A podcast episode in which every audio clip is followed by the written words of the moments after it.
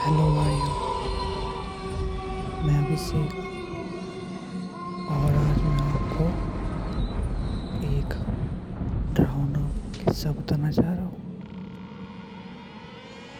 बार की बात। मैं गाँव में रहा करता था। एक दिन मैं एक शादी में गया। और ब्याह का मौसम था चल रही थी। हम लोग चार दोस्त, मैं नितिन आकाश हम एक साथ ही थे। हमने बहुत डांस किया और मज़ा किया। हमारी कहानी अच्छे से चल रही थी।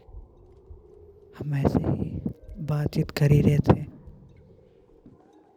अचानक से मुझे घर से फ़ोन आता है।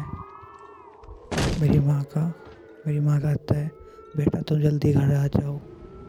तुम्हारे पापा की तबीयत बहुत ख़राब है। जल्दी आ जाओ। मैं कहता हूँ, ठीक है माँ माँ घबराओ मत, मैं आ रहा हूँ।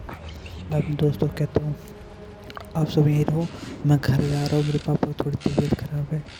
मैं वहाँ से बाइक लेता हूँ, वहाँ से निकल जाता हूँ। और आधे समय एक शॉर्टकट मुझे पता होता है, जो मेरे दोस्त ने बताया होता है। और मैं उस शॉर्टकट पर चला जाता हूँ। मैं आधे रास्ते ही पहुँचा होता हूँ कि देखता हूँ काफ़ी रात हो चुकी है और बड़ा अंधेरा है।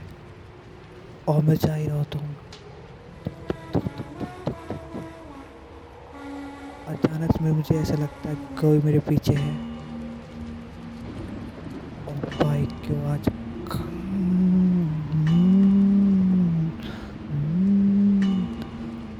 और बाइक मुझे आगे आई जा रही है।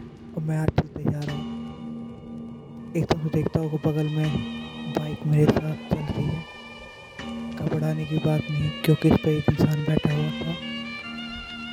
और एक औरत जिसकी साड़ी नीचे लटक रही थी। मैंने औरत से कहा कि अपनी साड़ी हटा लो, नहीं तो आप गिर जाओगे। ये कहते ही मैं आगे निकल गया। आगे पहुँचने के बाद मैं रुक गया और और मैं देखता हूँ। उसने लाल रंग की साड़ी पहनी हुई, बाल बड़े बड़े आगे लटक रहे हुए हैं। मैं बोलता हूँ, madam madam, sir, madam ji का साड़ी नीचे गिर रहा है। आप उन्हें कहो ना, रख ले सही से।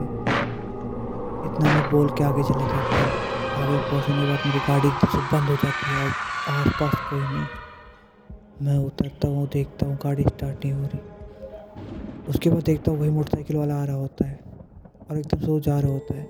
मैं देखता हूँ, अरे इसमें मैडम थी नहीं। मैडम बैठी ही नहीं। मुझे जो कि ये देख के बहुत हैरानी हुई, कितनी रात को ये कहाँ गई होगी।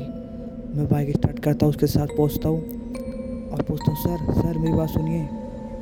क्या हुआ? बोलो। सर, आपके साथ एक लेडीज़ बैठे थे, उनका क्या हुआ? वो हक्का बक्का हो गया, उसके मुँह पे पसीने पसीने और मुझे ही देखे जा रहा था। फिर उसने बाइक रोकी और मैंने भी बाइक रोकी। और जो उसने बताया, वो सुनकर मेरा दिल ठहर गया कि मेरे साथ तो कोई औरत थी ही नहीं। Continue story